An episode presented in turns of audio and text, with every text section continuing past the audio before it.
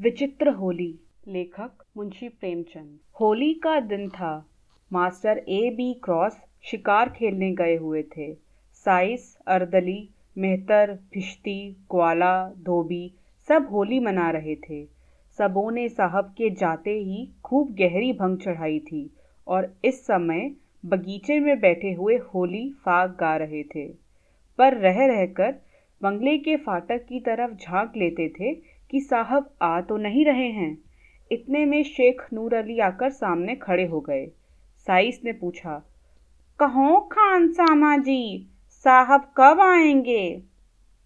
नूर अली बोला, उनका जब जी चाहे आए। मेरा आज इस्तीफा है, अब इसकी नौकरी ना करूँगा। अर्दली ने कहा, ऐसी नौकरी फिर ना पाओगे? चार पैसे ऊपर की आमदनी है, नाहक छोड़ते हो। नूर अली, अजी लानत भेजो, अब मुझसे गुलामी न होगी। यह हमें जूतों से ठुकराएँ और हम इनकी गुलामी करें। आज यहाँ से डेरा कूच है। आओ, तुम लोगों की दावत करो। चले आओ कमरे में, आराम से मेज पर डट जाओ। वह बोतलें पिलाऊं कि जिगर ठंडा हो जाए। साइस, और जो कहीं साहब आ जाएँ? नूर अली, वह अभी नहीं आने का। चले आओ। साहबों के नौकर प्रायः शराबी होते हैं। जिस दिन से साहब के यहाँ गुलामी लिखाई, उसी दिन से यह बला उनके सिर पड़ जाती है। जब मालिक स्वयं बोतल की बोतल उड़ेल जाता है तो भला नौकर क्यों चुकने लगा? यह निमंत्रण पाके सब के सब खिल उठे। भंग का नशा चढ़ा ही हुआ था। ढोल मजीरे छोड़ छोड़कर नूर अली के साथ चले और साहब के खाने के कमरे में कुर्सियों पर आ बैठे। नूर अली ने विस्की की बोतल खोलकर ग्लास भरे और चारों ने चढ़ाना शुरू कर दिया। ठर्रा पीने वालों ने जब ये मज़ेदार चीज़ें पाई तो ग्लास तुड़काने लगे। खान सामा भी उत्तेजित करता जाता था। ज़रा देर में सबों के सिर फिर गए। भय जाता रहा। एक ने होली छेड़ी, दूसरे ने सुर मिलाया। गाना होने लगा। नूर अली ने ढोल मजीरा लाकर रख दिया। वहीं मजलिस जम गई। गाते गाते एक उठकर नाचने लगा, दूसरा उठा। यहाँ तक कि सबके सब कमरे में चौकड़ियाँ भरने लगे। हु हक मचने लगा। कबीर, फाग, चौताल गाली गलौज मारपीट बारी बारी सबका नंबर आया। सब ऐसे निडर हो गए थे, मानो अपने घर में हैं। कुर्सियाँ उलट गईं। दीवारों पर की तस्वीरें टूट गईं। एक ने मेज़ उलट दी, दूसरे ने रिकाबियों को गेंद बनाकर उछालना शुरू किया। यहाँ यही हंगामा मचा हुआ था कि शहर के रईस लाला उजागर मल का आगमन हुआ। उन्होंने ये कौतुक देखा तो चकराए। खानसामा से पूछा, यह क्या गोलमाल है शेख जी? साहब देखेंगे तो क्या कहेंगे? नूर अली, साहब का हुक्म ही ऐसा है तो क्या करें? आज उन्होंने अपने नौकरों की दावत की है। उनसे होली खेलने को भी कहा है। सुनते हैं लाला साहब के यहाँ से हुक्म आया है कि रियाया के साथ खूब रब्त जब्त रखो, उनके त्योहारों में शरीक हो। तभी तो यह हुक्म दिया है, नहीं तो इनसे मिजाज ही ना मिलते थे। आइए, तशरीफ़ रखिए। निकालूं कोई मज़ेदार चीज़? अभी हाल में विलायत से पार्सल आया है। राय उजागर मल बड़े उदार विचारों के मनुष्य थे। अंग्रेज़ी दावतों में बेधड़क शरीक होते थे। रहन सहन भी अंग्रेज़ी ही था और यूनियन क्लब के तो वह एकमात्र करता ही थे। अंग्रेज़ों से उनकी खूब छनती है और मिस्टर क्रॉस तो उनके परम मित्र ही थे। जिलाधीश से चाहे वह कोई हो, सदैव उनकी घनिष्ठता रहती थी। नूर अली की बातें सुनते ही एक कुर्सी पर बैठ गए और बोले अच्छा यह बात है। हाँ तो फिर निकालो कोई मज़ेदार चीज़। कुछ गज़ल भी हो। नूर अली हुजूर, आपके लिए सब कुछ हाजिर है। लाला साहब कुछ तो घर से ही पीकर निकले थे। यहाँ कई ग्लास चढ़ाए तो जबान लड़खड़ाते हुए बोले, क्यों नूर अली, आज साहब होली खेलेंगे? नूर अली, जी हाँ। उजागर मल, लेकिन मैं रंग वंग तो लाया नहीं। भेजो चटपट किसी को मेरी कोठी से रंग पिचकारी वगैरह ले आए, साइज़ से। क्यों घसीटे? आज तो बड़ी बहार है। घसीटे। बड़ी बहार है बहार है, होली है। उजागरमल गाते हुए, आज साहब के साथ मेरी होली मचेगी। आज साहब के साथ मेरी होली मचेगी। खूब पिचकारी चलाऊँगा, घसीटे। खूब अबीर लगाऊँगा, ग्वाला खूब गुलाल उड़ाऊँगा धोबी। बोतल पर बोतल चढ़ाऊँगा, अर्दली खूब कबीर सुनाऊँगा उजागरमल आज साहब के साथ मेरी होली मचेगी। नूर अली अच्छा सब लोग संभल जाओ, साहब का मोटर आ रहा है। सेठ जी, यह लीजिए, मैं दौड़कर रंग पिचकारी लाया, बस एक चौताल छेड़ दीजिए। और जैसे ही साहब कमरे में आए, उन पर पिचकारी छोड़िए। और दूसरे से, तुम लोग भी उनके मुँह में गुलाल मलो। साहब मारे खुशी के फूले जाएँगे वह लो, मोटर हाथे में आ गया। होशियार। मिस्टर क्रॉस अपनी बंदूक हाथ में लिए मोटर से उतरे और लगे आदमियों को बुलाने। पर वहाँ तो जोरों का चौताल हो रहा था। सुनता कौन है? चकराए? यह मामला क्या है? क्या सब मेरे बंगले में गा रहे हैं? क्रोध से भरे हुए बंगले में दाखिल हुए तो डाइनिंग रूम से गाने की आवाज़ आ रही थी। अब क्या था? चामे से बाहर हो गए। चेहरा विकृत हो गया। हंटर उतार लिया और डाइनिंग रूम की ओर चले। लेकिन अभी तक एक कदम दरवाजे से बाहर ही था कि सेठ उजागरमल ने पिचकारी छोड़ी। सारे कपड़े तर हो गए। आँखों में भी रंग घुस गया। आँखें पोंछ ही रहे थे कि साइज़, ग्वाला सब के सब दौड़े और साहब को पकड़कर उनके मुँह में रंग लगाने लगे। धोबी ने तेल की कालिक का पाउडर लगा दिया। साहब के क्रोध की सीमा न रही। हंटर लेकर सबों को अंधाधुंध पीटने लगा। बेचारे सोचे हुए थे कि साहब खुश होकर इनाम देंगे। हंटर पड़े तो नशा हिरन हो गया। कोई इधर भागा, कोई उधर। सेठ उजागर मल ने यह रंग देखा तो ताड़ गए कि नूर अली ने झांसा दिया। एक कोने में दबक रहे। जब कमरा नौकरों से खाली हो गया तो साहब उनकी ओर बढ़े। लाला साहब के होश उड़ गए। तेज़ी से कमरे के बाहर निकले और सिर पर पैर रखकर बेतहाशा भागे। साहब उनके पीछे दौड़े। सेठ जी की फिटन फाटक पर खड़ी थी।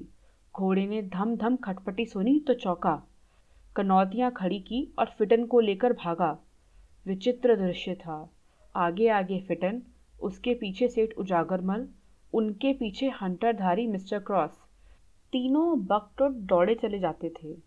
सेठ जी एक बार ठोकर खाकर गिरे, पर साहब के पहुँचते पहुँचते संभल कर उठे। हाथे के बाहर सड़क तक गुड़दौड़ रही। अंत में साहब रुक गए। मुँह में कालिक लगाए, अब और आगे जाना हास्यजनक मालूम हुआ। यह विचार भी हुआ कि सेठ जी को काफ़ी सज़ा मिल चुकी। अपने नौकरों की खबर लेना भी ज़रूरी था।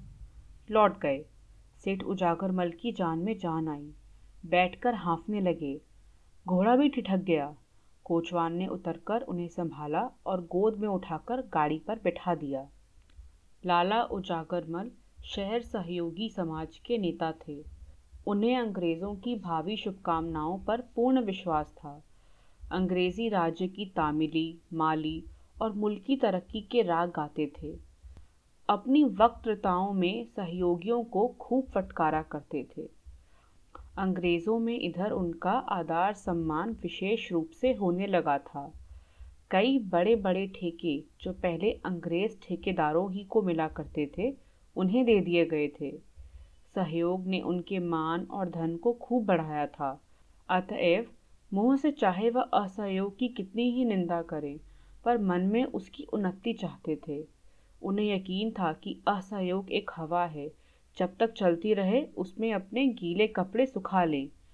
वह असहयोगियों के कृत्यों का खूब बढ़ा बढ़ाकर बयान दिया करते थे और अधिकारियों के कृत्यों को इन गड़ी हुई बातों पर विश्वास करते देखकर दिल में उन पर खूब हँसते थे। ज्यो ज्यो सम्मान बढ़ता था उनका आत्माभिमान भी बढ़ता था। वह अब पहले की भांति भीरू न थे। गाड़ी पर बैठे और ज़रा सांस फूलना बंद हुआ तो इस घटना की विवेचना करने लगे। अवश्य नूर अली ने मुझे धोखा दिया। उसकी असहयोगियों से भी मिली भगत है। यह लोग होली नहीं खेलते तो इनका इतना क्रोधान्वित होना इसके सिवाय और क्या बतलाता है कि हमें ये लोग कुत्तों से बेहतर नहीं समझे? इनको अपने प्रभुत्व का कितना घमंड है। यह मेरे पीछे हंटर लेकर दौड़े। अब विदित हुआ कि यह जो मेरा थोड़ा बहुत सम्मान करते थे, वह केवल धोखा था। मन में ये हमें नीच और कमीना समझते हैं। लाल रंग कोई बाण नहीं था। हम बड़े दिनों में गिरजे जाते हैं, इन्हें गालियाँ देते हैं। वह हमारा त्यौहार नहीं है, पर यह जरा सा रंग छोड़ देने पर इतना बिगड़ उठा। हा, इतना अपमान मुझे उसके सामने ताल ठोक कर खड़ा हो जाना चाहिए था। भागना कायरता थी। इसी से यह सब शेर हो जाते हैं। कोई संदेह नहीं कि यह सब हमें मिलाकर असहयोगियों को दबाना चाहते हैं। इनकी यह विनयशीलता और सज्जनता केवल अपना मतलब गांटने के लिए है। इनकी निरंकुशता, इतना गर्व वही है, जरा भी अंतर नहीं। सेठ जी के हदगत भावों ने उग्र रूप धारण किया। मेरी यह अधोगति अपने अपमान की याद रह रहकर उनके चित्त को विह्वल कर रही थी। यह मेरे सहयोग का फल है। मैं इसी योग्य हूँ। मैं उनकी सौहार्दपूर्ण बातें सुन सुनकर फूला ना समाता था। मेरी मंद बुद्धि को इतना भी ना सोचता था कि स्वाधीन और पराधीन में कोई मेल नहीं हो सकता। मैं असहयोगियों की उदासीनता पर हंसता था। अब मालूम हुआ कि वह हास्यपद नहीं है। मैं स्वयं निंदनीय हूँ। वह अपने घर न जाकर सीधे कांग्रेस कमेटी के कार्यालय की ओर लपके। वहाँ पहुँचे तो एक विराट सभा देखी। कमेटी ने शहर में छूत अछूत छोटे बड़े सबको होली का आनंद मनाने के लिए निमंत्रित किया था। हिंदू मुसलमान साथ साथ बैठे हुए प्रेम से होली खेल रहे थे। फल भोज का भी प्रबंध किया गया था। इस समय व्याख्यान हो रहा था। सेठ जी गाड़ी से तो उतरे, पर सभा स्थल में जाते संकोच होता था। ठिठकते हुए धीरे से जाकर एक और खड़े हो गए। उन्हें देखकर लोग चौंक पड़े। सब के सब विस्मित होकर उनकी ओर ताकने लगे। यह खुशामदियों के आश्चर्य आज यहाँ कैसे भूल पड़े? इन्हें तो किसी सहयोगी सभा में राजभक्ति का प्रस्ताव पास करना चाहिए था। शायद भेद लेने आए हैं कि ये लोग कर क्या रहे हैं। उन्हें चढ़ाने के लिए लोगों ने कहा, कांग्रेस की जय! उजागर मल ने उच्च स्वर में कहा और सहयोग की जय! फिर ध्वनि हुई, खुशामदियों की शय! सेठ जी ने उच्च स्वर में कहा, जी हुजूरों की शय! यह कहकर वह समस्त उपस्थित जनों को विस्मय में डालते हुए मंच पर जा पहुँचे और गंभीर भाव से बोले, सज्जनों, मित्रों मैंने अब तक आपसे असहयोग किया था, उसे क्षमा कीजिए। सच्चे दिल से आपसे क्षमा माँगता हूँ। मुझे घर का भेदी, जासूस या विभीषण ना समझिए। आज मेरी आँखों के सामने से पर्दा हट गया। आज इस पवित्र, प्रेममयी होली के दिन में आपसे प्रेमालिंगन करने आया हूँ। अपनी विशाल उदारता का आचरण कीजिए। आपसे द्रोह करने का आज मुझे दंड मिल गया। जिलाधीश ने आज मेरा घोर अपमान किया। मैं वहाँ से हंटरों की मार खाकर आपकी शरण आया हूँ। मैं देश का द्रोही था, जाति का शत्रु था। मैंने अपने स्वार्थ के वश, अपने अविश्वास के वश देश का बड़ा अहित किया। खूब कांटे बोए। उनका स्मरण करके ऐसा जी चाहता है कि हृदय के टुकड़े टुकड़े कर दूँ। एक आवाज़ हाँ अवश्य कर दीजिए, आपसे ना बने तो मैं तैयार हूँ। प्रधान की आवाज़।